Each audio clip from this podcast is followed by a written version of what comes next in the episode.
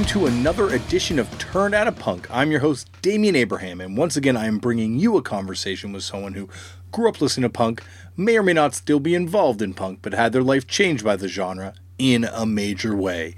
And today on the show, it's a majorly awesome guest. It's someone I've wanted to talk to for a long time, and now it's happened. Brad Logan from uh, Choking Victim, Leftover Crack, from uh, Exploding Fuck Dolls, from F minus, from South Park fame, kinda, you know? Anyway, more on that in a second. But first, if you want to get in touch with me, you can head over to damianabraham.com. There is an email address there where you can drop me an email. And uh, if you want to get in touch with me in the immediate, though, you can find me on various forms of social media at Left for Damien. And if you would like to find us on Facebook, there's a Facebook page that's run by my long suffering younger brother, Tristan Abraham. And you can send him a message and it will get to me. Trust me, we talk a lot. We're in the middle of a pretty pretty heated record uh, trade right now. So uh, we're talking quite a bit. So send him a message. He'll get it to me.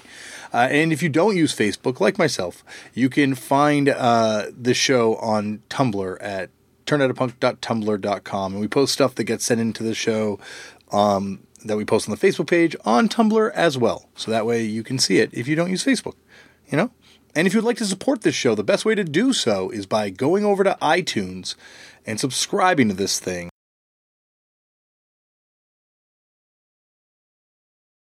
That are there are other podcasts in the Turned Out a Punk family.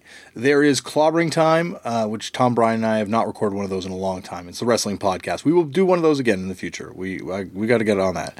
Uh, there's also Oil and Flowers, which is hosted by myself and the great Buddha Blaze, and we talk about cannabis on that show. And uh, it, Buddha does an amazing job with that thing. He, he finds a lot of people really involved in the industry, and and and hits them up and gets you know some some cool cool conversations. If you're into cannabis, that is the podcast for you. And then there is also Turned Out a Punk, which is hosted by myself and Chris O'Toole.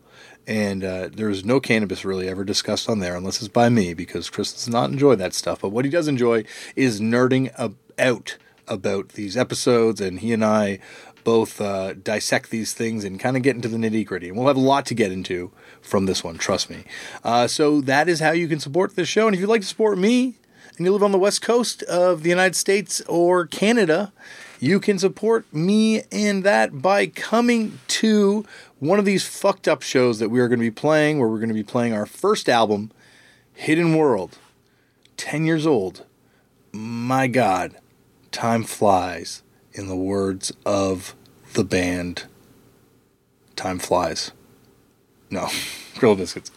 but anyway, uh, the, uh, the the the more to the point is you can come and see us do that record start to finish, and it's going to be a fun time. And hopefully you will have a great time. Also, if you are in the Kingston area, because I'm going to be coming to the Kingston Film Festival. I'm going to be coming with Nirvana the band The Show. There's going to be a Q&A, there's going to be a conversation with those guys for Turned Out a Punk. There's also going to be some returning guests, maybe a phone call conversation with a with a much beloved former guest that's going to be also joining us as well. It's going to be it's going to be a fun time, I think, and also Chris O'Toole's going to be there. It looks like. So there you go. That is next weekend or coming up very soon, March 4th. 4th. Is that next weekend two weekends? Speaking of time flies, I think it's like two weekends. No, next weekend. Yep, March 4th, next weekend, Kingston Film Festival. Come see it. It's going to be awesome. It's going to be a live Turned Out a Punk, Nirvana the band, the show. Spectacular. Speaking of spectacular, on to today's show. Today on the show, it is the spectacular Brad Logan. So, Brad Logan is someone who first came to my consciousness through the mention of him on the TV show South Park when Rancid was on the Sheffapalooza episode and opened with the song Brad Logan. And uh, I I think from there I kind of became much more familiar with him as a musician through his work with the band F minus, but of course he was also in Leftover Crack and Choking Victim and the Exploding Fuck Dolls, who are an amazing band that I have a seven inch by that I didn't even know that he played in till very recently. Anyway, all of this is discussed in the show. I don't think there's too many notes for me to go over because uh, I yeah, there's not not too much to kind of let you all know about. Uh, there is at one point you'll hear a crying baby. Don't worry, I wasn't neglecting my child to do this interview. Lauren was with the baby in the other room, so don't don't think I was like just like you know being like ah oh, the baby go back to sleep. I, am talking punk. I can't I can't get off this, and I, I, really think that's the only note I have. Um, anything else we'll get into on footnotes because trust me, as I said before, Chris O'Toole and I have a lot to get into after this episode. There is a lot of meat on the bones to kind of dig into. Whew, get ready, get ready. Um, this is a good one. So sit back, relax, and enjoy Brad Logan on Turned Out a Punk.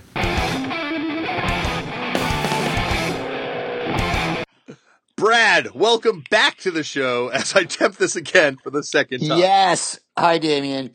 Uh, well, as I was saying before, before I was rudely interrupted by technology or the lack thereof, uh, you to me were are one of the great enigmas because I remember watching South Park, seeing Rancid come on, play this song called Brad Logan. It was before I had access to the internet to really find out you know, who this was. Uh-huh. Year, years later, getting into F minus and then, you know, finding out uh, Brad Logan, connecting all the dots. And now, you know, obviously we've met before this in person, but now being on the phone with you, I really get to connect the dots.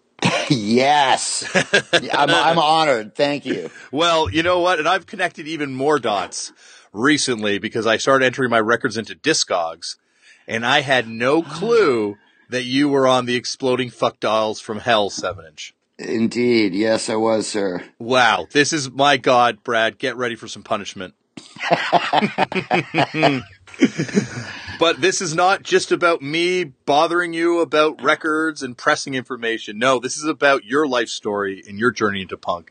And I want to oh start off, I want to start this off the way I started them all off, my friend, which is how'd you get into punk? Do you remember the first time you came across the genre? Uh, well, I remember the first time I heard a punk record, I guess. Like, mm-hmm. um, when I was a kid, I got into like, um, I, I got into to rock, I guess, super early on. Um, probably about nine or 10. Uh, my mom used to buy me, she would go to like flea markets and she would buy me records you know, for like a quarter or a dime a piece and she'd bring them home for me. Hey, I got you some stuff. And it would be like Black Sabbath. Oh, awesome. Led Zeppelin, um, Elton John. And she would just hand me the shit, Alice Cooper. And I would be like, whoa, what's this? And I would go to my room and listen to it and, and, and just be blown away by it. Was she then, into music? Uh, was she into music at all, or is it just, she just buying the stuff on spec? she would buy it on spec. Wow. You know, like Good I choice. think this is what I think this is what the kids are into. But I mean, she was into music. She was into like Janis Joplin mm-hmm. and like. Frank Sinatra, you know, and, and, she wasn't a part of any scene or anything. She was like a peripheral music fan. Mm-hmm. But uh, it, she was. I, I, have to credit her for turning me on to, you know, all of this insanity. And and um, uh, you know, I, I took it a step further. And at some point, because my family was all on the East Coast, and we'd go back there every Christmas or every summer to to visit. And at some point, I remember going into a newsstand and running across like Rock Scene magazine, right? Oh, yeah. Which was a, a, you you know Scene. It was yep. like a New York mag, and you know it was like filled with all these pictures of just this like crazy you know New York scene, music scene insanity. And I remember like picking these up and seeing pictures of like, you know, the Ramones and the English punk scene. And this, you know, was like, had to have been in the mid seventies. And, and I was like, oh my God, these people look insane, man. This is so crazy. and so I, I, ended up subscribing to Scene and, you know, they would be delivered to my, you know, house in California. And, um, at some point I was in a record store uh, around town. I was going to the movies, and there was a record store next to the movie theater, and I walked in, and they were playing Blitzkrieg Bop by the Ramones. Yeah, oh. Um, oh, uh, hate to be so uh, uh, you know cliche, but that's that's what it was, and and and I was like, I remember thinking, wow, this is really catchy, and and because looking at those pictures at Roxy, and I had absolutely no concept in, in my mind of what these guys would sound like. You know, there were dudes in yeah. jackets, fucking ripped jeans, and they just fucking look like gangsters, you know, like thugs from the alleys of New York. And, and, uh, And I remember thinking, oh, this is pretty cool, man. It's really catchy and it's really raw and, and, and I dug it, but you know, I didn't buy it. And then, uh, you know, maybe a couple of years later or a year later, um, I discovered Rodney on the Roq mm-hmm. on the family stereo, which was in our living room. And, and I would flip around on the channels, man, on a Sunday night. And then I remember Rodney playing God Save the Queen by the Sex Pistols. And, and, you know, again, another band I had seen in the pages of rock scene. And I was like, holy shit, these guys are even gnarlier than the Ramones, man. You know, and those, those vocals, you know, the, it, it was Johnny Rotten's vocals that yeah. were like, this guy's fucking pissed off. you know, I knew nothing about like, you know, international politics or England or anything, but it's like, oh my God, he's so angry. This is incredible. And, and that was the first time I'd, I'd heard punk. Um, by that time I had already gone to a couple of concerts. What, what concerts um, had you gone to? What were like kind of the, what, like, what was the music you were into immediately before, I should say? Immediately before that was, was Alice Cooper. Yeah. Led Zeppelin, Black Sabbath, Elton. I was a big Elton John fan, and and that was he. Elton John was actually my very first concert. Elton John at Dodger Stadium, like fucking I don't know, 1975 or whatever. I was literally 10 years old and went with a bunch of like my older friends from grade school. For God to see Elton John, and uh, I think my dad drove us. That's awesome. I like yeah. I, those that that early run of records like like Saturday Night's All Right for Fighting, like that's a hard song, you know? There's like some totally hard song, right? Yeah. About just barroom brawls, yeah. you know, and that, that like, um, Goodbye Yellow Brick Road mm-hmm. is like, I, I, love that record. I don't even know if it stands the test of time and, but it's just like, and some of it's just so cheesy, but then some of it's like, you know, really, really fucking well written and, and cool stuff. And, and, I don't know if I can vouch for a lot of his stuff.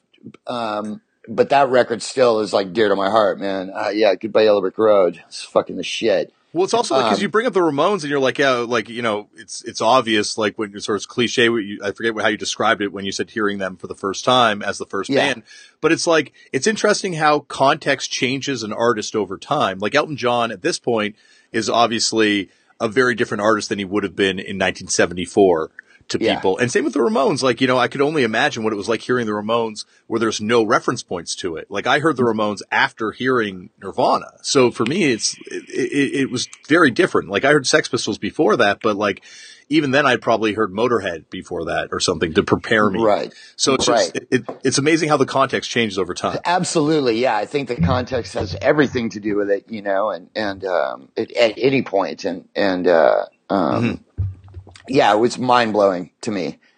Um, and, I, yeah. and I went to a few concerts. What? and I, I didn't go to a punk show until till later. I think the second concert I ever saw was Kiss at Anaheim Stadium. Oh. I was another thing. I was a big Kiss fan, right? Yeah. And uh, um, and then I saw Black Sabbath and Van Halen at fucking Anaheim Stadium. That was like fucking. It was check out this lineup. It was Black Sabbath. It was Boston, Black Sabbath, Van Halen, and Sammy Hagar at Anaheim Stadium. And even better, before Van Halen fucking parachuted out of a plane over fucking Anaheim Stadium. It was like some, some dude comes on over the PA and he's like, look in the sky. And there's like a plane flying over Anaheim Stadium and you just see these four parachutes come down. and then like Van Halen running on stage, like throwing off the fucking parachutes. It was just, I had no idea if it really happened, yeah. you know, but in my mind, I would like to think that it did. They, yeah, they fucking parachuted out of a plane. Diamond They're, Dave's like, we got to put on the shoots, boys. It's time to Dude, go. that is how insane these guys are. They fucking parachute. Yeah, so, it was ridiculous. What was the bill? Like, was, was the, probably Van Halen headlining, I assume, right? Like, what was the order? No, Bo- Boston, Boston was headlining. Oh my God. How could you go on after that? Like, I, well, because they were, popular. it was like, it was like Van Halen first record. Yeah. And, and Black Sabbath was like totally like done. It was like Never Say Die record and mm-hmm. just bloated drug mm-hmm. excess era of, of fucking Black Sabbath. And then Boston was like the big radio band and, you know, yeah. nobody gave a fuck about Boston. But, uh, yeah. Yeah. So I guess that would be I, one of those examples of where you like take a band on tour and you're like, oh, this new young band Van Halen, how, how rough could it be? And then you're like Oh, halfway yeah. through the tour, you're like, oh shit. we fucked up. Yeah, Yeah. because they were just destroying shit. But and, and I remember Van Halen would would always play with like punk bands and stuff um, in L.A. Man, I would look through the strip ads and in like uh, the L.A. Times and. You know, it was like Van Halen with the Mumps or Van Halen with, you know, like whatever. They'd have these punk bands opening for them. I guess at the time they were considered um, they were like almost punk because there was no reference point for Van Halen, right? The shit they were doing was like, there was no metal even, you know what I mean? It was like, Yeah. they were, they were coming out of like, you know, their peers were like, what, Foghat or whatever the fuck, you know? And, and so what they were doing was like, what? You know, it was insane. How good But was the- that story in the Keith book with Diamond Dave? Not to reveal it for people that haven't read it, but oh my gosh. How Great, right? Oh my Yeah, I- god. I, I mean, I you know Keith's older than me, but I think that's one of the things I really love about that book is is like he just goes into you know detail about all of his like influences and you know unashamedly, and and it's like oh yeah, I can relate to a lot of that because you know before punk, man, I mean that's what you had, you know, and and uh, um, I was into a lot of that stuff too, and and. I think there was a you know a big period in my life where like you know you weren't allowed to like any of that shit. If you were punk, you know, fuck Led Zeppelin. Yeah. You know, you, you weren't supposed to even talk about that stuff. Um, Yeah, it's almost like there's this like pre-codification and then post-codification of what punk was, and Yes. then and then it was like, okay, this stuff doesn't fit in. yes, yeah. I mean, I think nowadays anything goes, right? It's kind of like- back. you You're right. It's back that way now. Yeah, you can like what you like, you know, and and and it's it's all good. It wasn't like that then. The lines were very firmly drawn, you know. And, Mm-hmm. Um, but the first punk show I ever saw, did you ask me that? Well, no, you, what, I, I'm I'm stoked to talk about every rock show you saw up until this point too, Brad. But if you want to get to the punk show, absolutely, I'm sorry, you can edit all this rock stuff out if dude. you want. No, It's- it's, no, uh, believe no. That's what I'm saying. Like I am, I was not being sarcastic or glib with when I said that. I really do enjoy talking about this era of because I think the thing is, all the bands you're seeing, you're seeing like obviously Sabbath towards the end, but like these are like in the cut big shows for all these artists where they're kind of like like that's a, a kind of kiss towards like a peak period, you know, and like Oh, dude, I, it, you know, and at the time I was, I was so, you know, I- was so little, I didn't realize it was like the, you know, the fucking end of the line for Black Sabbath Mm-hmm. or, or, you know, the value of, of Kiss in 1976 until, you know, I got older and I just recently, uh, um, YouTubed that Kiss show. You can like see it on, on, uh, you can find it on YouTube now. It's like Kiss Anaheim Stadium Destroyer Tour 76 and uh you know i mean it was like a friggin you know fireworks show and just all this insanity. But like looking back on it they had no they didn't even have their stage banner or wrap down. It was like play a song and then end.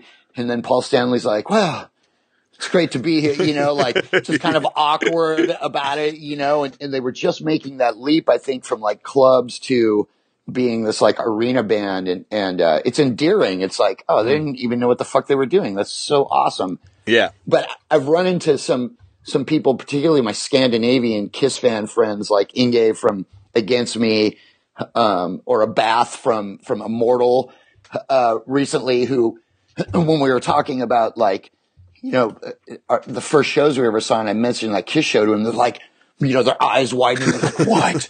That's a legendary Kiss show for the Kiss fans, the Kiss army. And I'm like, oh my God, I was there. I didn't even know it was legendary.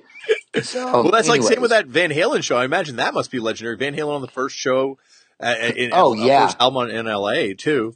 Yeah. So like Yeah. you're seeing like so I'm I, like I'm fascinated about seeing like you know you're in the cut top period of stadium rock and then you know you transition to the next uh period of punk right like Absolutely. so Um, where'd you kind of go from hearing that Sex Pistols on Rodney and the Roq Uh, then I think uh, um, I started religiously listening to Rodney, Mm-hmm. you know, every Sunday, and uh, you know he would play.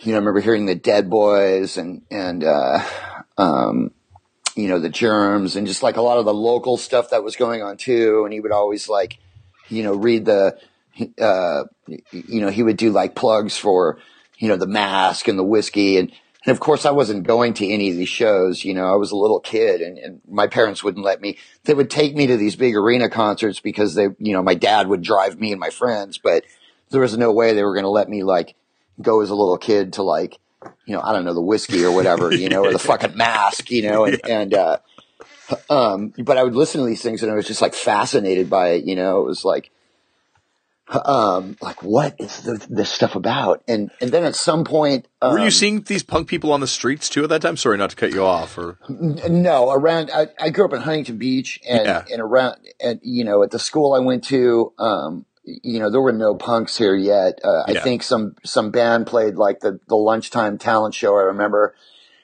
and they were doing like Sex Pistols covers and these dudes had like long hair and they, they looked like fucking surfers. Yeah. And I remember going, that's fucking Sex Pistols. I know because I heard it on Rodney, you know, and so there was that, you know, there were Yeah. people that were getting into it, but nobody made the leap into like looking insane yet, you know, Yeah, and, and, yeah. uh, Well, I guess it hit, Uh, it hit the beach towns later on too, right? Like, well, I guess we'll get into this in a second. But yeah, I mean, we were only, you know, 45 minutes from Hollywood, but it might as well have been like the fucking deep dark south, you know, it was like cue the banjo music now because it was like, you know, we'll, we'll get into that more later too. Yeah, And- yeah. uh, um, but where I made the transition into to seeing punk bands was, um, at some point these these uh, uh, this crew of brothers moved down here and started going to um, the elementary school I went to. Three brothers and uh, their roommate. It was three brothers, a mom, and then they had a roommate. And the roommate was this guy who was uh, Van Halen roadie, and he also he also worked the door at the Whisky a Go Go, right? wow. Yeah, and he would uh he- would when he would do shows up there when he would work, he'd be like, "Hey, if you guys want to come, you know." He had a van, and we'd all pile into his van. It said Van Halen on the side of the van, Oh my God. and, and I didn't see actually I didn't see Van Halen. I think until um until after this. This predates that, um because at the time that was the first time I heard of Van Halen was with these brothers. They were like, "Yeah," they moved down here from Pasadena and they were like, ah, man, this band Van Halen, we see them at parties and we're buddies with them and this and that. And I was like, bullshit. Come on. But, you know, they were like the most unbelievable guitar insanity. And we were nerds, you know, we were rock nerds. And, Yeah. and, and, and that's what, you know, drew me to these guys. And, and, uh, um, and then I ended up seeing, you know, Van Halen down the road and, and it was like, oh God, you guys are right. But in, in the meantime, um, uh, Danny was this guy's name. He would drive us all up to the whiskey and, and this crew of like, you know, prepubescent boys going to the whiskey go go. And, and I, I finally allowed my, my parents, you know, my parents finally allowed me to do that. I talked them Yeah. into it and, and he took us to the whiskey. And I think the, the first punk band that I saw was, um, maybe the Weirdos. Oh, Maybe it was the Weirdos. Um, and this must have been in like 78 or something. And, and, uh, and I had never even heard of them. Um, and I was just blown away, man. They were, you know, the singer John Denney looked like a fucking mental patient, you know, and they were like insane. And I, I, you know, I remember seeing the Suicide Commandos. Um, I saw, ended up seeing the Ramones, uh, on Christmas night of like 79, maybe it was. But, and, and I still had long hair, you know, me and my friends were still like rockers, you know, we hadn't made the leap into like, that was the defining point. Once you cut your hair, there was no turning back, you know? yeah. and you know, I was going to all these shows, and and it was like, you know, my mind was being blown by this stuff, and and um, uh, and, and that that's that was my first um, uh, foray, and I guess into that um, uh, type of uh, music and seeing it live, you know, and and. And then, of course, all the other weird bands, you know, the one-off bands, Shock, or, or you know, um, like weird. You saw Shock? I saw Shock. That's like Generations on Vacation. That's Yeah. fucking awesome. Like, did you ever see, uh, like we could play this game forever, but like the Chiefs and stuff and, and all those bands? You know, I did not see the Chiefs. The- You know, it was real hit and miss for me because Yeah. I was like, you know, a little kid. So, you know, I, I just took what I could get. Yeah, And- absolutely. and, uh, it's weird. My memories of the of my very f- first shows are really vivid, and then it's like a blur for a lot of years. But those early shows, it's like, yeah, who the fuck remembers Shock? But I remember being a, you know, when you're a kid, you want to know every, the name of every band that's playing, you know, and, and, oh, this is them. And I would watch every song, you know, like sit there and watch the first to the last song. And, and, uh, you know, now my attention span is garbage, but back then, you know, it was like When it's new. to- right. Yeah. Attention to detail, man. And it's the details, you know, that matter. Well, it's funny you bring up the shock because I would say like of all the like you know the more obscure you know one or two single bands, they've got to be one of the catchiest bands of all time. So it's it's it's great that they would stand out to you as like at a, such a young age. And the Suicide Commandos too. Yeah, man. the Suicide true. Commandos were are fucking great, you Yeah. know, and and um, I Which remember is funny thinking 'cause they- they, they- were like, They're so early to be touring, like they don't really get they don't get the credit they deserve as being like one of the first punk bands to really go on the road. They don't get any love, man. They were from where, like Minneapolis or Yeah. something, and Yeah. and uh, yeah, they they got no love, you know. But I, I, going back and listening to that shit, I think it, it stands the test of time as well. Mm-hmm. You know, there are certainly a, enough bands jocking that sound nowadays, you know, and and they were great, man. They were really Yeah. good. Yeah, absolutely. Well, that's like, so I guess kind of like at this point, are you, you know, you said you hadn't crossed the line yet. So are you just kind of like buying records, listening to Rodney, kind of going the odd show? At what point do you kind of cross the line, as you put it? Well, funny you should ask. Uh, that I guess the the defining, you know, that that that was how I started hearing and seeing these type of bands. And I guess when I got initiated into being an official punk rocker was uh, also at some point um, uh, Mark and Tony Alva, the skateboarders. Are you familiar with those guys? Absolutely. They're kind of legendary dudes.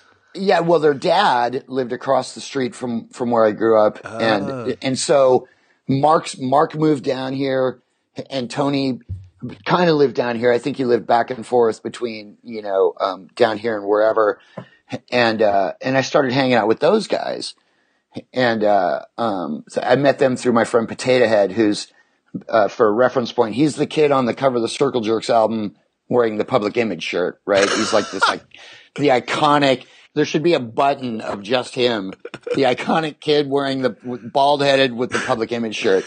They will definitely now Lost and Found bootlegs or so, or Night Owl. Someone's going to do a pin of that guy. Someone's got it. Right. And, and me and Potato went to grade school together and he's still, you know, one of my best friends to this day. And, and so I met all those guys through him. And, you know, we would have, uh, you know, Mark's dad, Mark Alva's dad would go to work at, you know, he worked graveyards. He would go to work at like nine o'clock at night. So at 9.15, you know, the, the fucking crew would just descend upon the house and it would just be an insane, you know, punk drinking party until fucking four in the morning. and, uh, you know, I'd met all these guys and I was, I was in the punk, but I still had long hair. So I wasn't like, you know, like in the fucking club yet. And, uh, I started hanging out with all these guys and I'm like, wow, these guys are so much more fun than my stoner rocker friends who are just fucking boring burnouts, you know, at like 13, 14, you know, and, and, uh, so I started ha- hanging out with these guys and, and, um, I remember, uh, uh, you know, I mean, just the craziest shit. I mean, I, I can't even explain it, you know, um, the shit that was funny and the things that happened were just like, you know, so like outside the box. And, and at some point, Mark dyed my long hair like just fucking dayglow blue, right? like some like drunken, like two in the morning, we're fucking dyeing your hair, man. And out comes the manic panic. And, and my hair was like shoulder length, like Robert Plant fucking hair. And the next day it was bright blue. and at this point in time, you could not walk the streets of fucking Huntington Beach. If you had like just short blonde hair and a fucking trench coat and peg pants and high tops, you know, you were open to people wanting to fucking murder you. So walking down the street with bright blue long hair was like, you know, I, I remember walking into the next day, walking into the grocery store, uh, the Ralph's grocery store by my house, no hat on or anything, just like, yeah, I got blue hair. Isn't it cool? And like, it seemed like every head in the store turned and looked at me and the one thing they all had in common was everybody fucking hated it. It was just like s- scorn, you know, it wasn't like, it wasn't like, oh, that's so cool and arty and fucking great. It was just like, what the fuck are you? I think even worse than having short blue hair, you know? and, uh, and people just wanted to kill me, man. They just fucking wanted to murder me. And I couldn't walk down the street without having people fucking yell shit or throw shit. And, and so then maybe, you know, like a month later, Were they yelling Uh, Devo? Because that's what I, you always hear. they would in yell, books. they would yell, yes, Devo was that, that, there, that is true. That, Yeah. that, you know, that, uh, urban myth of, be, Yeah. of people yelling Devo, that was like, you know, the reference point for fucking morons who had no idea of what was really going on. It was like, fucking Devo! And they would yell that at you, or they would yell faggot, or they would throw, I remember getting hit with a burrito once, like a fucking, somebody threw a fucking burrito out their window, you know, from. Taco Bell, like boom, upside the head.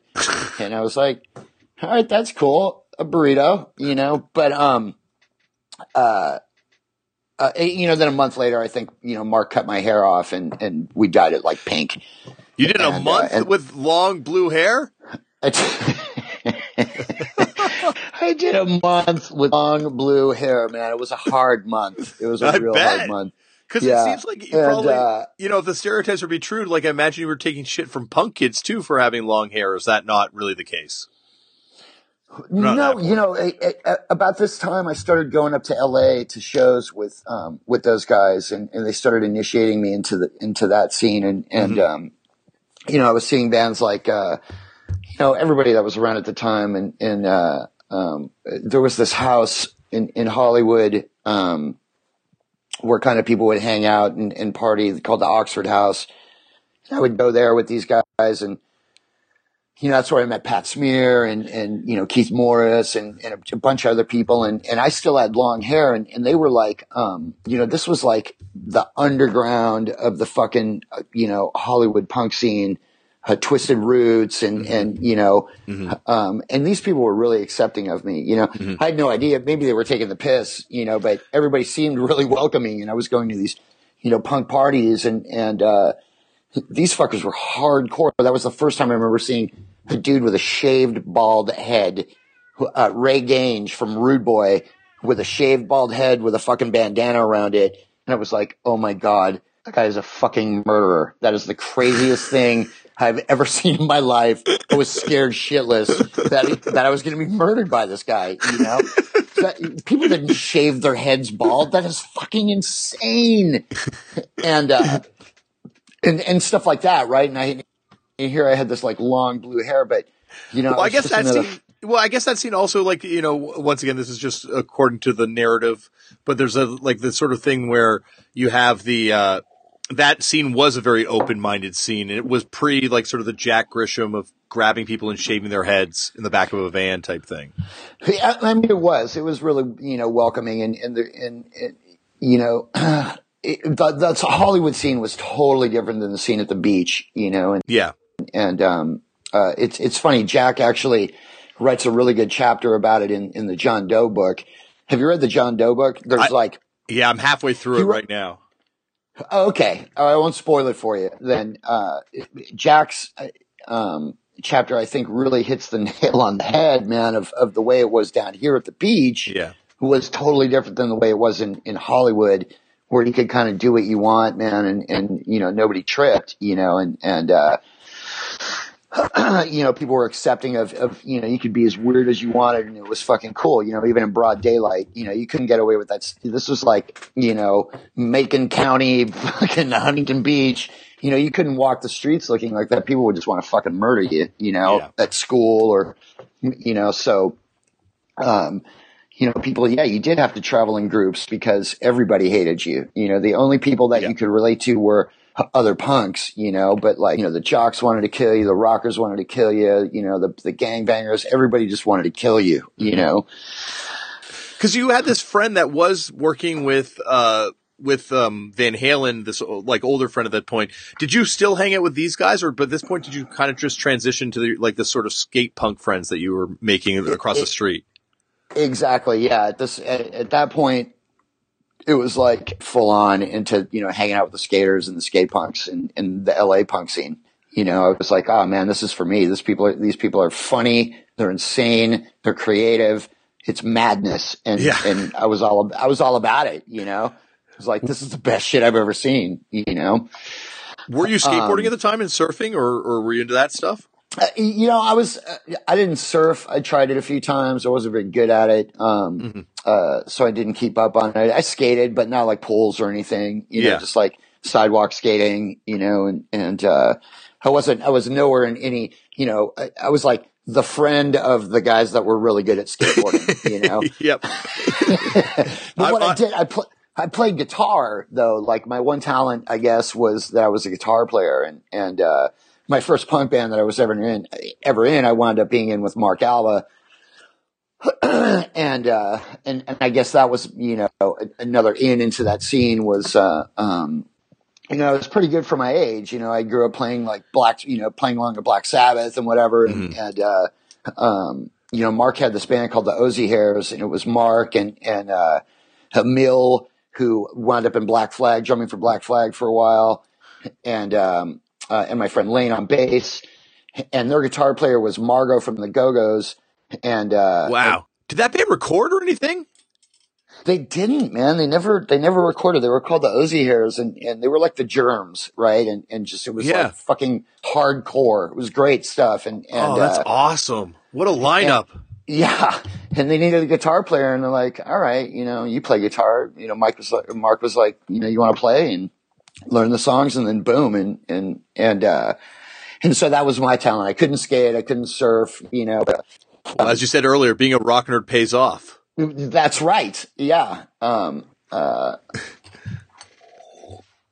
I think my first show with them was was at the Whisky a Go Go opening for um, Castration Squad and UXA, and and I was fucking scared shitless. I had never been on stage before.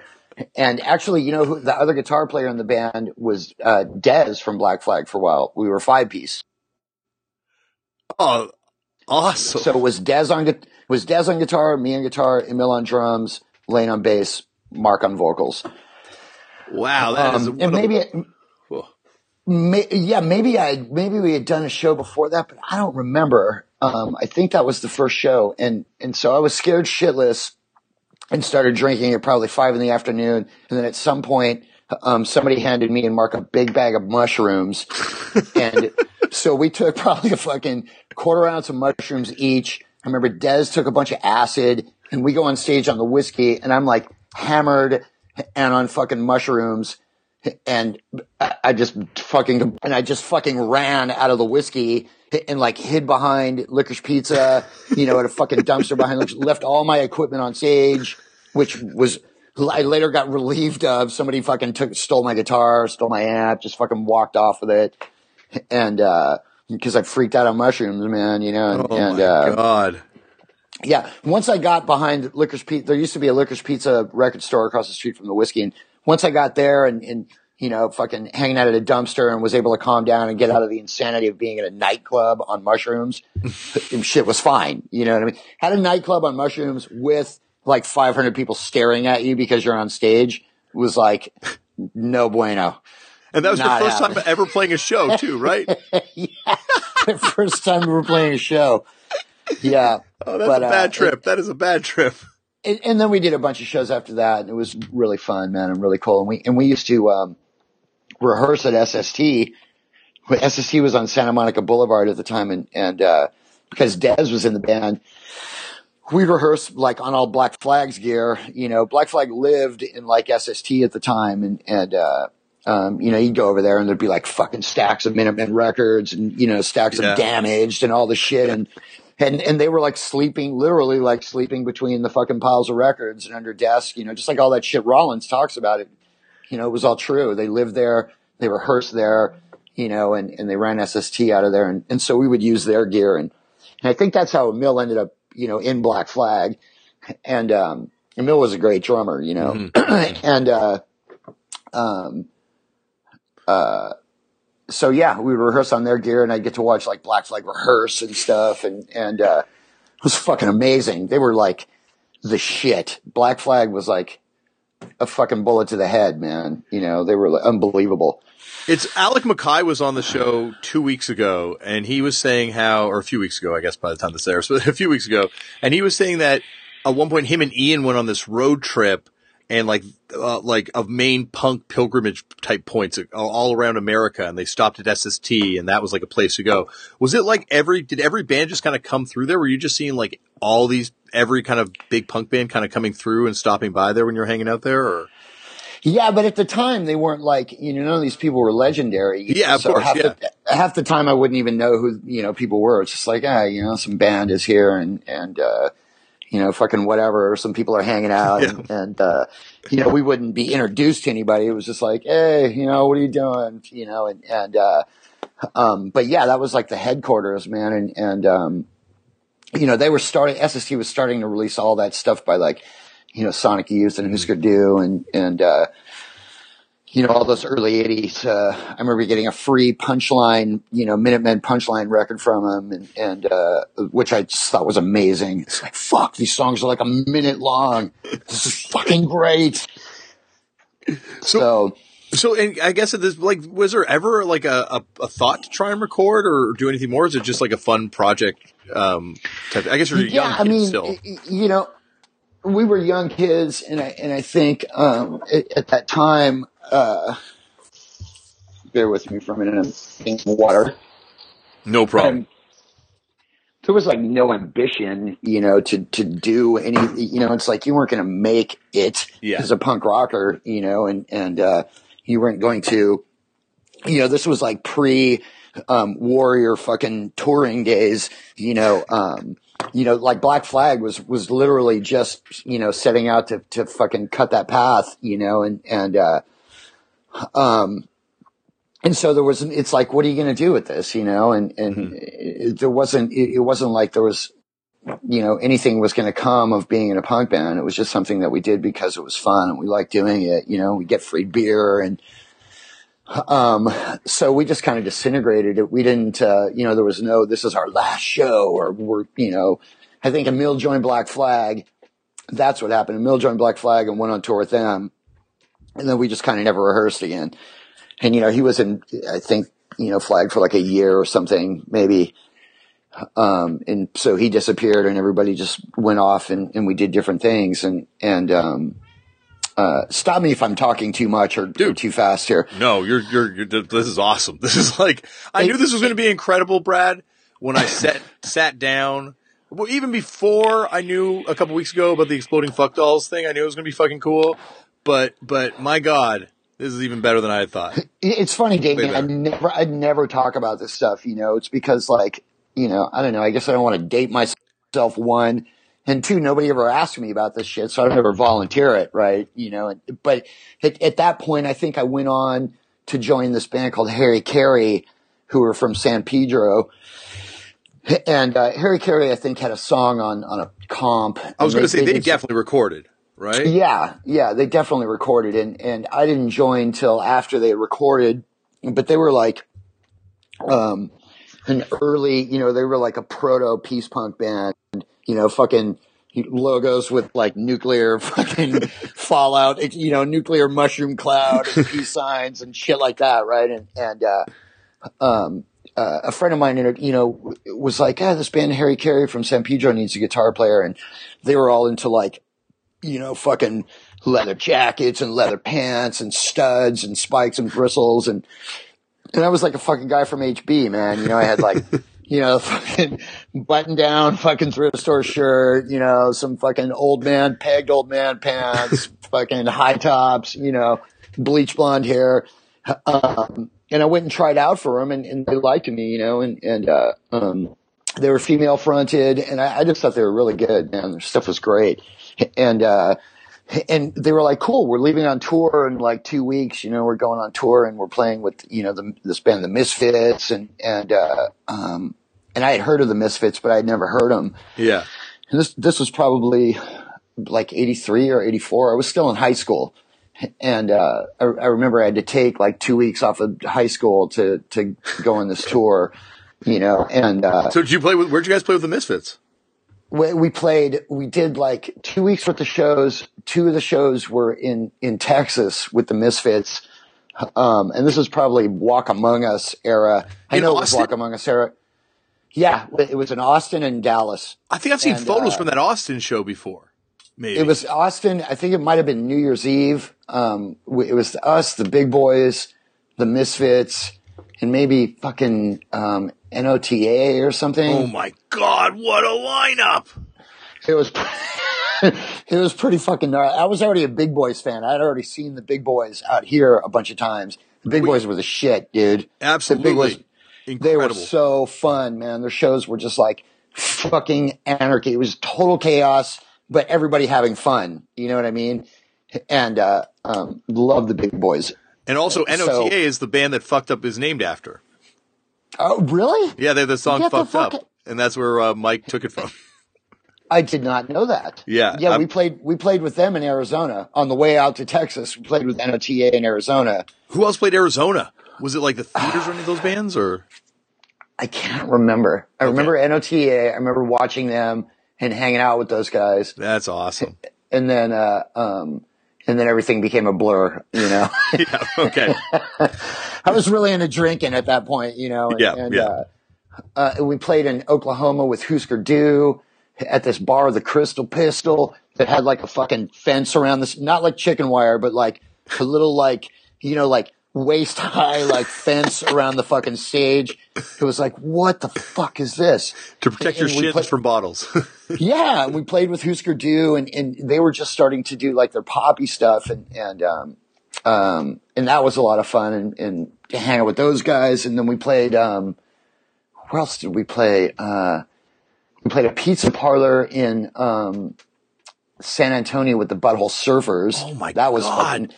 This was all on that same tour. what a And again, I have- tour! I have really vivid memories of this stuff because it was so early on. And, Yeah. and um, you know, as a pizza parlor, there was probably fucking 30 people there. And the butthole surfers were just like, you know, it was mind blowing. You know, they all had short hair. They were all still punks, you know, but they were doing this like weird sort of like, you know, discordant public imagey type of shit that was really cool, man. And, and, uh, and then, yeah, we did those two shows at the Misfits, and we uh, we actually stayed at the same house. Um, uh, us and the Misfits stayed at the same house together uh, with Was the it Tim promoter. And Te- no, Oh, okay. it was. Although we did go to Tim Kerr's, he had like a d- daytime party um, before that show. We went to his house and drank beers and hung out. But uh, um, now the promoter, whoever the guy was that did, did the Dallas show, because the singer Harry Carey and, who was friends with all those guys, all those Misfits guys, and and um, um, that was the connection. And so we stayed at the same house with them, and, and they were fucking great guys. Robo was playing drums for them. You know, No, it wasn't. It must have been Earth AD era. That's Okay. what it was. Yeah. Oh, Robo was playing drums. Yeah. And uh, What a tour and though! You got to play with like you know what, and I guess it speaks to like the diversity of punk and what was called punk at that point. Still, like Yeah. All these different bands that all sound uh, radically different, and they're all like fitting together still. I, I, you know that that's one thing I, I really you know I don't get nostalgic very much, but that's that's one thing I really uh, um, loved about the scene at that at that time. Uh, You know, but the, the, you're right. The diversity of the scene, you know, was like there was so little to choose from. Then, man, that that that you know, if you wanted to be a part of it, no matter what kind of you know stuff you were playing, it was like you know, it, the fact that you wanted to be a part of it and were willing to take your stuff out. And there would be these bills of, yeah, like five bands that sounded nothing like each other, yet we're all unified under that, you know, blanket of like new music and, you know, punk and, and, uh, it was really cool, man. I, I, uh, I th- you know, that's what I love about those festivals that, you know, that, that we play in, you know, like the one Riot Fest and stuff. And, and what I came to love about the European festivals is it was just like, oh man, you can see like all the stuff that you wouldn't normally be exposed to, you know, because it was all thrown in there. And, and, um, Yeah, I guess the That's only difference is there's not necessarily that same level of camaraderie that I guess not would- at all. You no, you're right. You're right. Yeah. Cause we would, I remember hanging out with the, the butthole surfers Yeah. and they were the fucking, you know, uh, Gibby was wearing, he had this, a, and I remember this, he had a Sham 69, like homemade jacket. They had written Sham 69 on the back of, and he was fucking hilarious, man. They were all like hilarious dudes. And, and, uh, you know, it was super fun, man. And, and, um, Uh, we went to an in store with the Misfits. They did like an in store in, in Texas. And they're like, come on, you guys can come along. And it was middle of the day in Texas and they were wearing like long black leather trench coats. They were like the most intimidating motherfuckers, man, you know, but so nice, you know, super nice. Yeah. And, uh, um, and, and by the time I got to Texas, I was like, you know, a dyed in the wool fucking Misfits fan because we were listening to him the whole way. And I was like, oh my God, this is the best shit ever, you know? Yeah, one of the Um, ongoing things we have on this show is that the Misfits are simultaneously the greatest punk band of all time and not at all a punk band all at once. Yeah, I mean, there was a bunch of shit that was weird about him too. It was like, you know, um, uh, you know, they, they would, uh, I remember Glenn and, and Robo drove their van full of like their merch and gear. And, and then, uh, uh, Jerry and Doyle flew, I think because they worked, you know, they had a job and, yeah. and, uh, but, um, you know, it's not like there was maybe, you know, 500 people tops at these shows. You know what I mean? And these, these are like huge shows for the time. It was like New Year's Eve in the middle of Austin. You know, fucking 500 people showed up. It was insane. You know, and, and it didn't get any bigger, you know, Yeah. and, and, uh, um, except maybe in LA, you know, but, uh, um, uh, yeah, they, they were like really, I, I think, you know, the fucking forefathers of like, they printed all their own merch, you know, and, and, you know, hand screened everything and just really had like that aspect of their whole deal like together. And, and, you know, they were, they were doing it because they were into it, man. They were into making these, you know, we got a bunch of shirts from like horror business and, you know, the fucking fiend club and, and, you know, Glenn was really into like the aesthetic, man, and just making cool shit. You know, it wasn't like, um, I, I don't know if, if they had any, you know, um, visions of it going anywhere, but you know, you couldn't, you couldn't fucking go anywhere playing that type of stuff back then, you know, but, uh, um, they, uh, and they toured, man. They toured fucking constantly. Um, so it was really cool to see. Uh, and yeah. And, uh, um, then after that, I think, you know, again, Harry Carey, nobody broke up back then or anybody that I was involved with. We just kind of like, we, you know, we just wouldn't call each other anymore. And there was never, you know, like any animosity or anything. It's like, ah, no. And then I started hanging out over here and, you know, just got distracted by this bouncing rubber red ball, yeah, you know? exactly. So where did, uh, what was the next rubber ball that you got distracted by? So you get back from that tour, it kind of ends, and then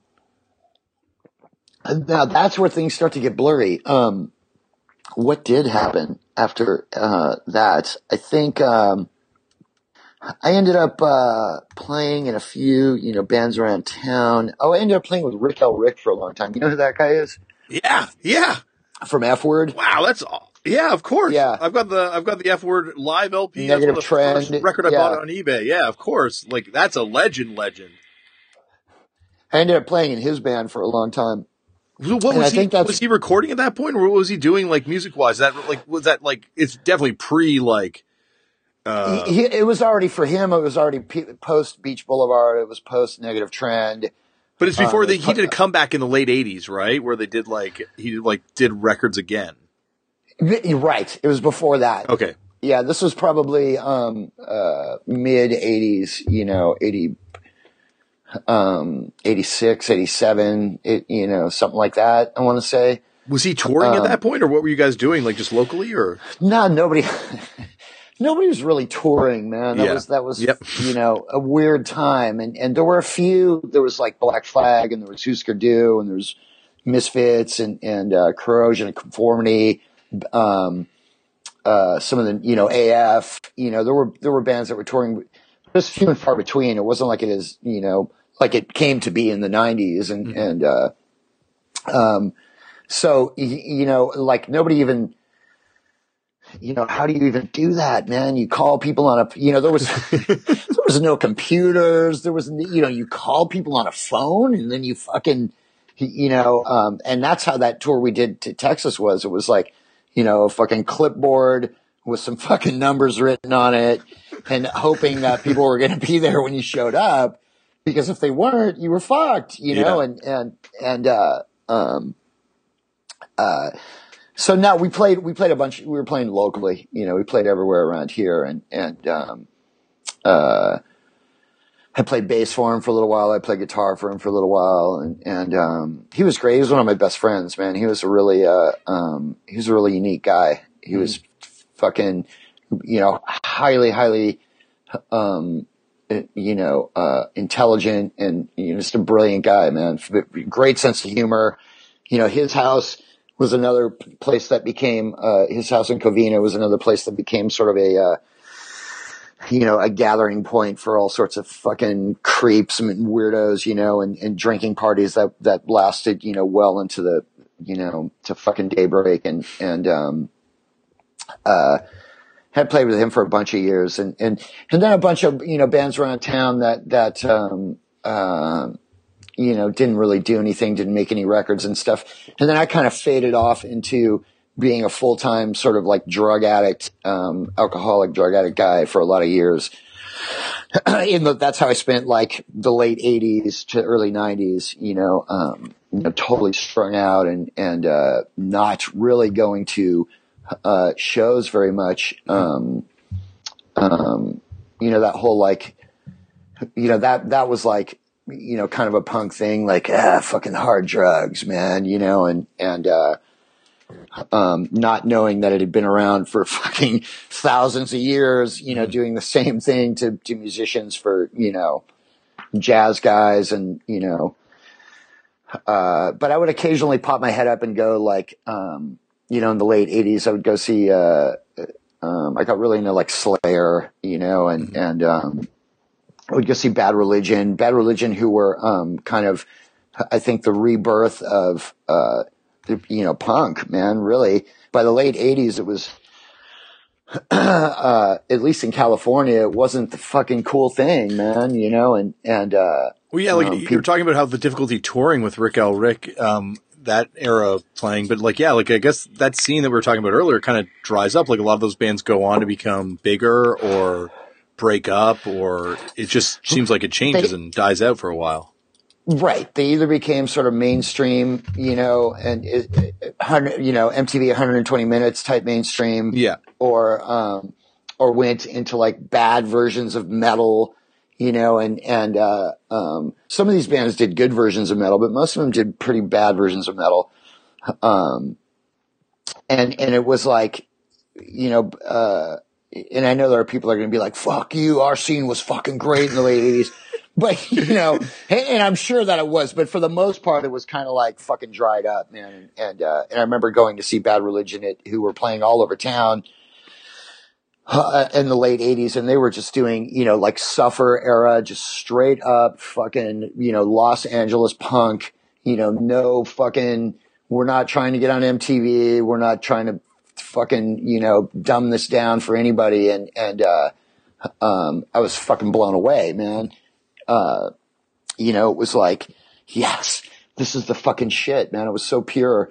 Um, and they were so good.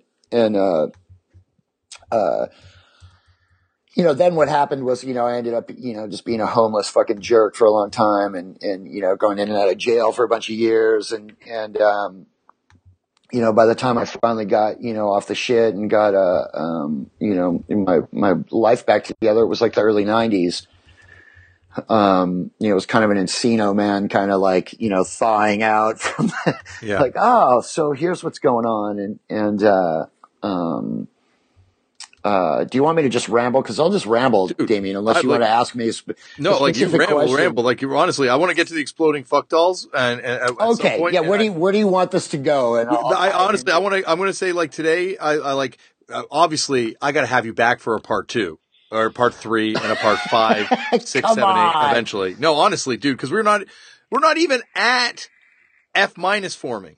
You know? Oh yeah, right. Like yeah. we're not like we're not even like we're just like not even at you know, like, like how you got involved yeah. with working with other bands. We're not getting, we're not even, we're like, I'm sure choking victim stories and leftover crack stories. I'm sure there's oh, like yeah. episodes right. and episodes worth of those. Like we are, that's what this, uh, this podcast. You want to do a 10, uh, you want to do a 10 parter, man. I'm game. Dude, we, uh, trust me. If it goes like this one, you, you, you, you stop me from calling you as the new thing, Brad. You stop me from calling you to keep doing these.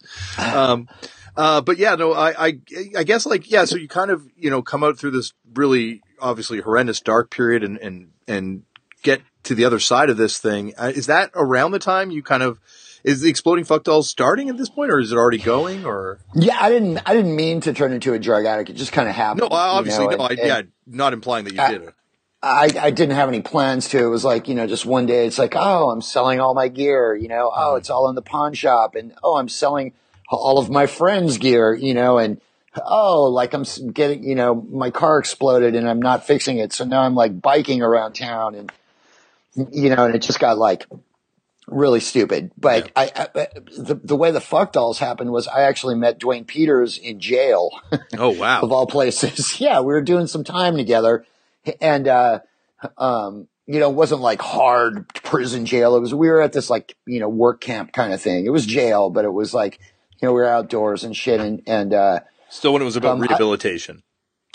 no, actually, there was no rehabilitation Oh, back okay. then. It was it was prior to any of that sort of thing. It was like you know you had a drug problem, go to jail, you fucking piece of shit, you know. Okay. And, and uh, but I had known of Duane through you know Mark and Tony and and uh, just through the scene. You know, I Mhm. mean, the guy was like you know um, one of the original punk skaters, and and so we all knew who he was in, in Southern California. and I remember like, you know, being in, you know, locked up and, and uh, somebody told me, yeah, man, Duane Peters is in here. And I'm like, what? Duane Peters is a skateboarder? And sure enough, over in the fucking, you know, the, the PA one day, they're like, Peters, report to the guard tower for blah, blah, blah. And, you know, I see this guy fucking walking up, you know, and it's like, oh my God, that's him.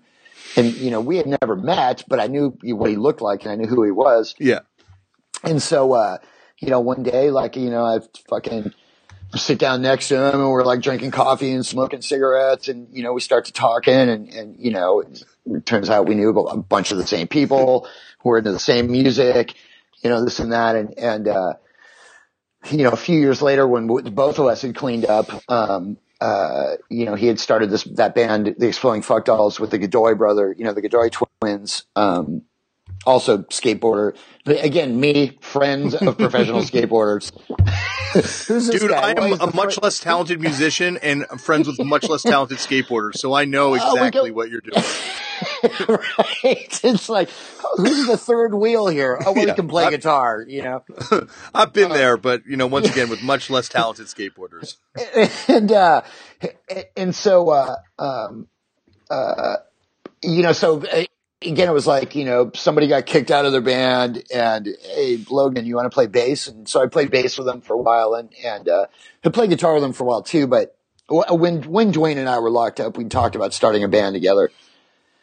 And uh um you know one of those things of ah, when we get out we're going to do this and that and this and that you know all these plans you make when you're in jail that never come to fruition when you get out because you just go back to like being a jerk off and and uh but at, at some point we both did get clean and and um he already had this band going down in San Diego and I joined him and started playing with him uh and they cut that seven inch um uh and I, I was playing bass on it I Yeah, think I did. believe yeah Is that your Uh, first time recording?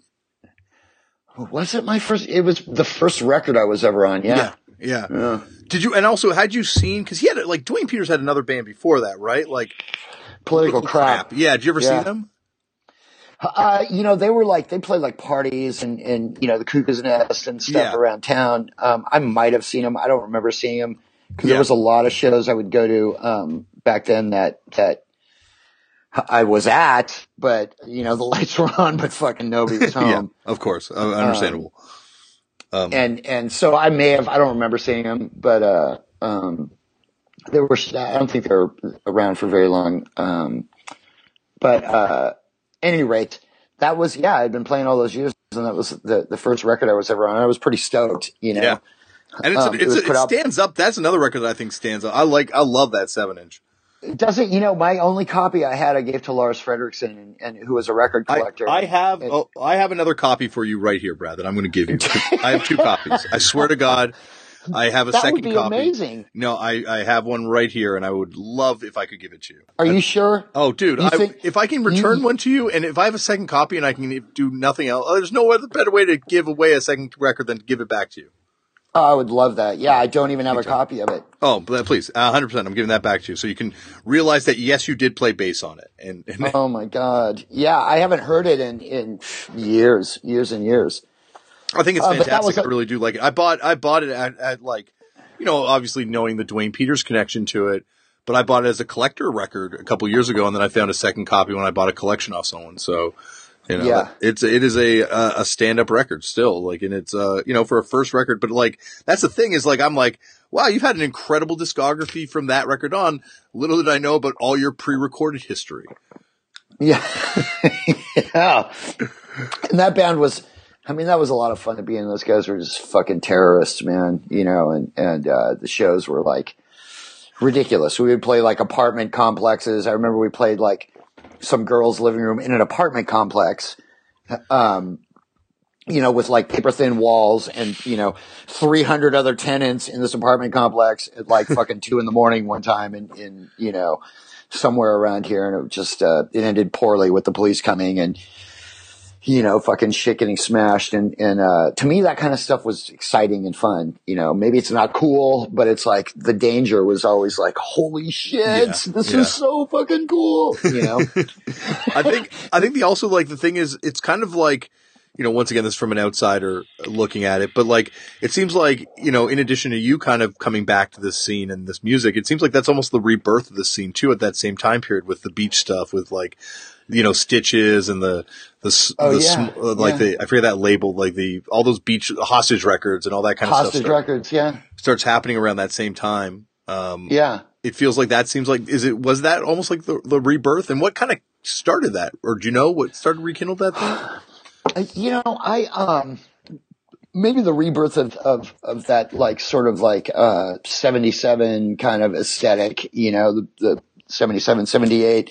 yeah Um, and there was like, you know, West or East Coast counterparts of that, I think, with, um, uh, you know, um, stuff that's going on in. Boston and stuff too or New York you're right, Right. New York yeah, New York and, you know, Boston and, and, uh, um, you're right. Yeah. Around that time, um, uh, it just kind of happened, you know, I don't think there was, uh, I don't think it was, um, you know, I guess it was unified, you know, but, uh, um, well it certainly feels like in the beach scene though like like I I- and once again this is maybe because I wasn't there there doesn't seem like there was this it seems like there's like almost 10 year period less than 10 years maybe like 7 year period where there's not too much where it becomes almost like you know you mentioned bad religion but there's not too much other kind of like punk stuff in there in my in my mind, yeah, it was a fucking wasteland. You know, there wasn't there wasn't shit for punk. You know, there was there was um around here. And, Yeah. and again, I know there are going to be people that'll that'll you know beg to differ with me, and they could be right. You know, and and uh, my take on it was, um, you know, there was no one leading the charge like like Bad Religion was. You know, Suffer, uh, No Control, um, Against the Grain, which are like my favorite records by him. You know, and and uh, um, and they were just so good at it, you know, and and um, uh, so uncompromising. You know, it was, uh, um, uh, you know, I mean, people can say what they want about Epitaph, but you know, fucking Gurewitz fucking earned that, man. He put in, you know, it was a, a, labor of love for him, man, and and uh, you know, he was they were fucking into it, you know. Well, I just found myself backdoored into a contract with Epitaph, so I am Really? now uh, an Epitaph recording artist retroactively.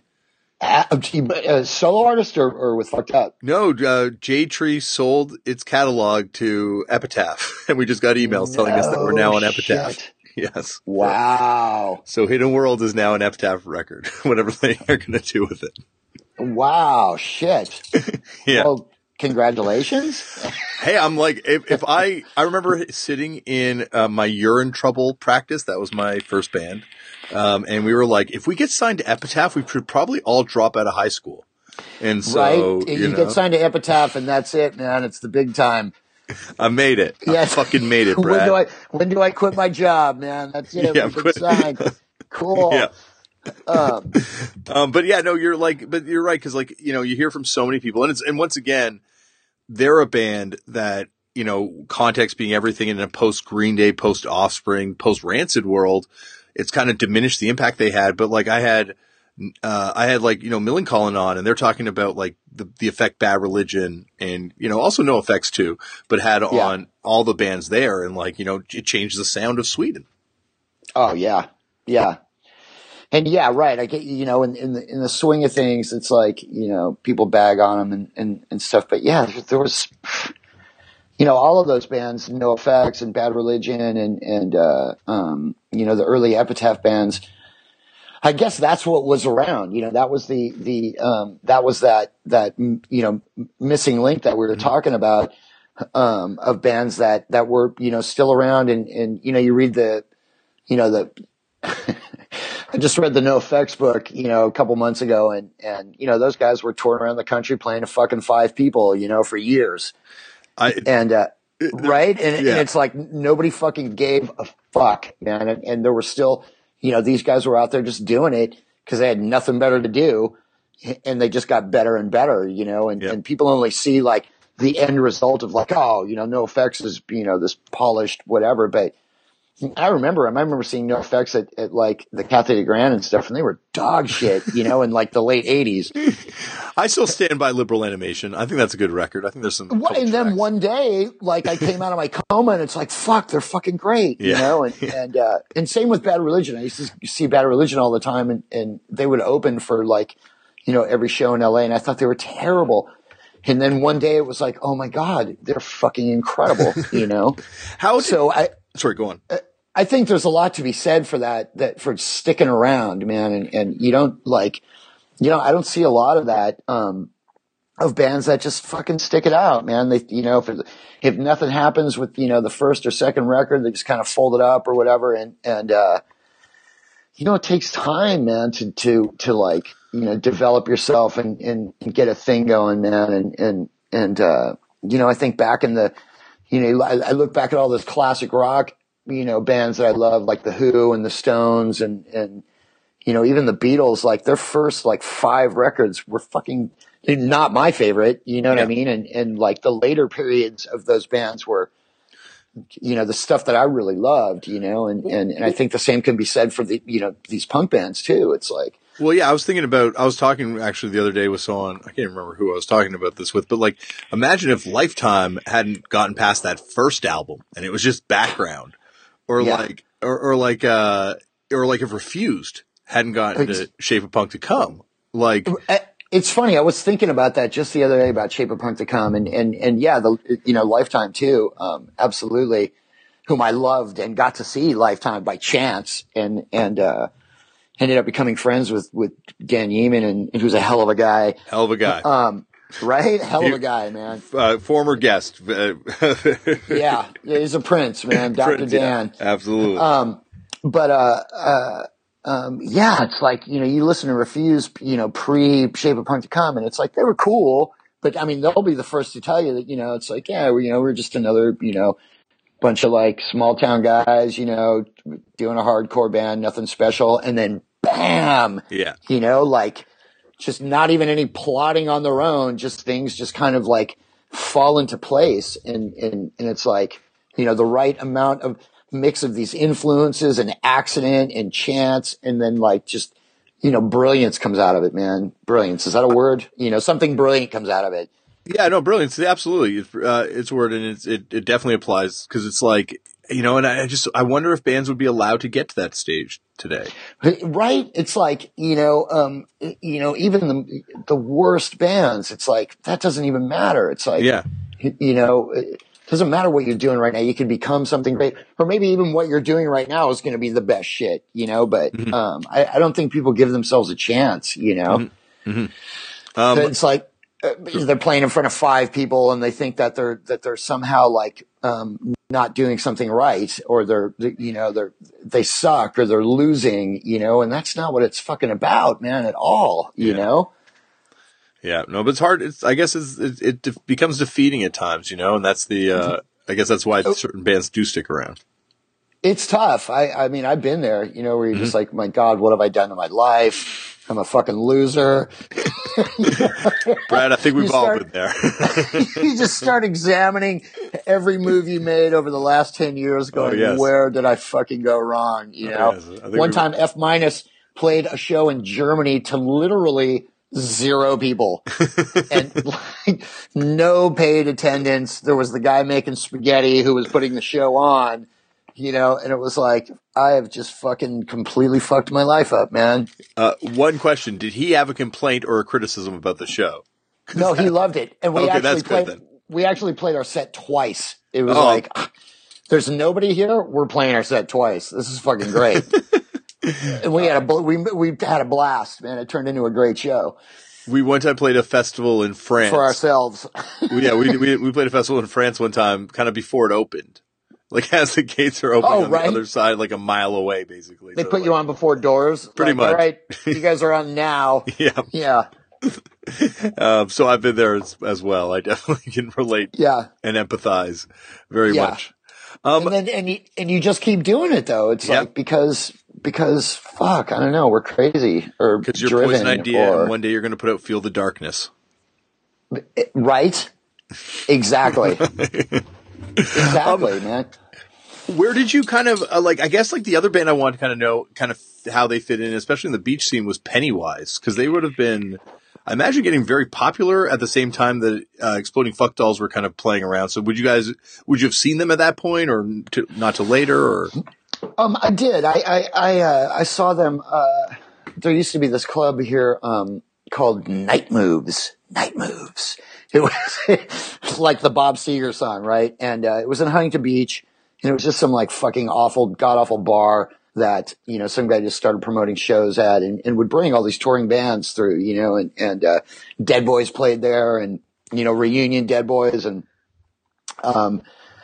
At any rate, uh, I saw Pennywise there. The place probably held like 300 people. And, Wait, uh, 88 reunion Pe- Dead Boys? You mean? Yeah, yeah, Oh, yeah. Wow. wow, what was that like? I've always kind of been fascinated by that lineup. Dude, it was, I mean, it was, it was, uh, there were just two guitars and Stiv and drums, right? No yeah. basses. Yeah, yeah. Um, I, I- mean, I was a fan. So to me, it was just like fucking incredible, Yeah, you know? absolutely. And they come pulling up just in like these piece of shit cars, you know, like, and, and fucking there it is. There's the dead boys, you know, like 10 feet in front of you. And, and, uh, I, you know, I, I loved every minute of it, you know. And Did you get to see him that- the first time around? I can't I- forget. No, I didn't. no. No. I never saw him back in the seventies or anything. No. Yeah, okay. Um, but, uh, I did see Pennywise. I saw him at there and, and, uh, um, you know, I mean, they were, uh, they were really good. You know, I, I wasn't, uh, um, I didn't listen to them, uh, but you know, I, I understood them and I, I appreciated them and, and, um, they were like a totally different scene of like, um, there was this scene of, of punks here that were like skaters and surfers and, and guys that didn't dress like, I guess, outwardly like stereotypically punk. You Yeah. know what I mean? It wasn't, they didn't look like English punks, you know, or New York punks. It was this like California, like, you know, um, surfwear punk scene Yeah. you know, and, and, uh, um, and, and that was kind of their, you know, they brought their own crew down from Hermosa, you know, and people were just losing their shit, you know, and, and, uh, and it was cool. And then I didn't see him again until, you know, maybe years later at the Epitaph Summer Nationals or, or whatever that thing was, which was kind of the explosion of Epitaph, I think. Um, you know, uh, if you want to use that as a reference point, for me, it was they did. Do you, are you familiar with that? Epitaph did this like I remember when they three did the, day, they did a tour of it later on, but this is like the the initial Epitaph Summer National, where it's like the big like it's almost like the Sub Pop one that happened, where it's like the big like NOFX and Pennywise. Who else played? Rancid maybe. Rancid played. That was the first time I saw Rancid. Um, Rancid played and uh, Did uh, Offspring? Yeah, wow. Yeah. Yeah. it was like three nights at the Palladium, and every night was just it was all Epitaph bands. Yeah.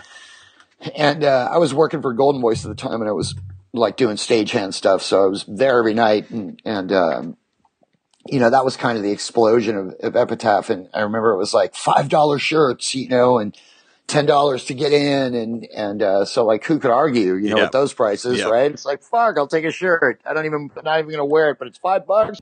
You know, the late '80s and early '90s, I was in a fucking drug coma, and, and uh, if I wasn't locked up, I was, you know, wasn't going to many shows, and and um, you know, I remember seeing Rancid at, at Epitaph Summer Nationals and just being fucking completely floored, man. It was like, you've got to be kidding me.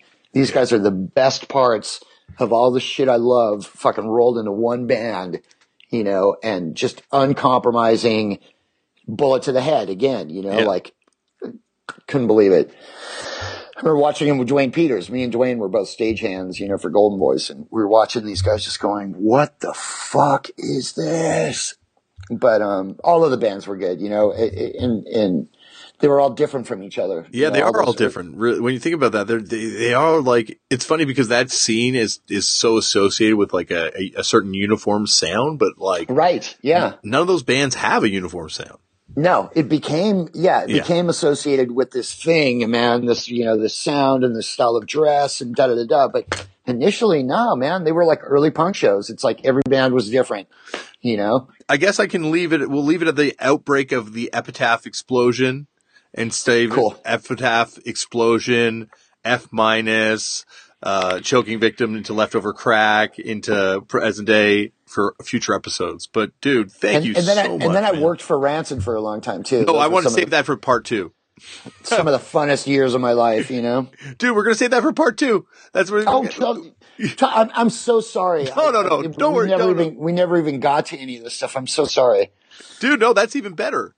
Even be- I love when this show moves like this. I hate when it moves too quickly. I like, I really dread when I get through someone's whole career in one episode because it means that either I haven't done my job or there was really not too much to talk about. Or they had something they got to, they had to do, and they're just trying to like they're looking at the watch. Yeah, exactly. Yeah. But no, I, I think, uh, I, there are very few of these that did not make it to at least a part two. And with you, I think, oh man, multiple I- multiples in the future. I, I'm more than happy to, Damian. I'm more than happy to, and I'm just so stoked that somebody wants to hear this stuff. You know, I mean, to me, this is like fucking. You know, I you know I, I, I'm a big fan of all of this stuff. You know, and and uh, um, so I'm glad. To, it's not always nice to meet uh, another geek. You know, Absolutely. music geek. Absolutely. well, I, I, as I tell, uh, you know, many, many a guest, I will see you in part two, and thank you so much again. Thanks, Damian. I'll talk to you soon, brother.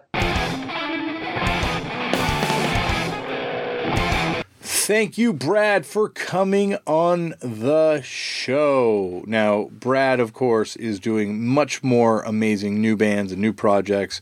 Uh, you can find him on Instagram. Uh, you can find him on various other places. But what an amazing guy! You'll find him on the show for many more uh, episodes because we're going to be doing a part two, probably a, a, a part, definitely part three, probably a part four, probably part five. We're going to do a lot more because there's a lot more to get into.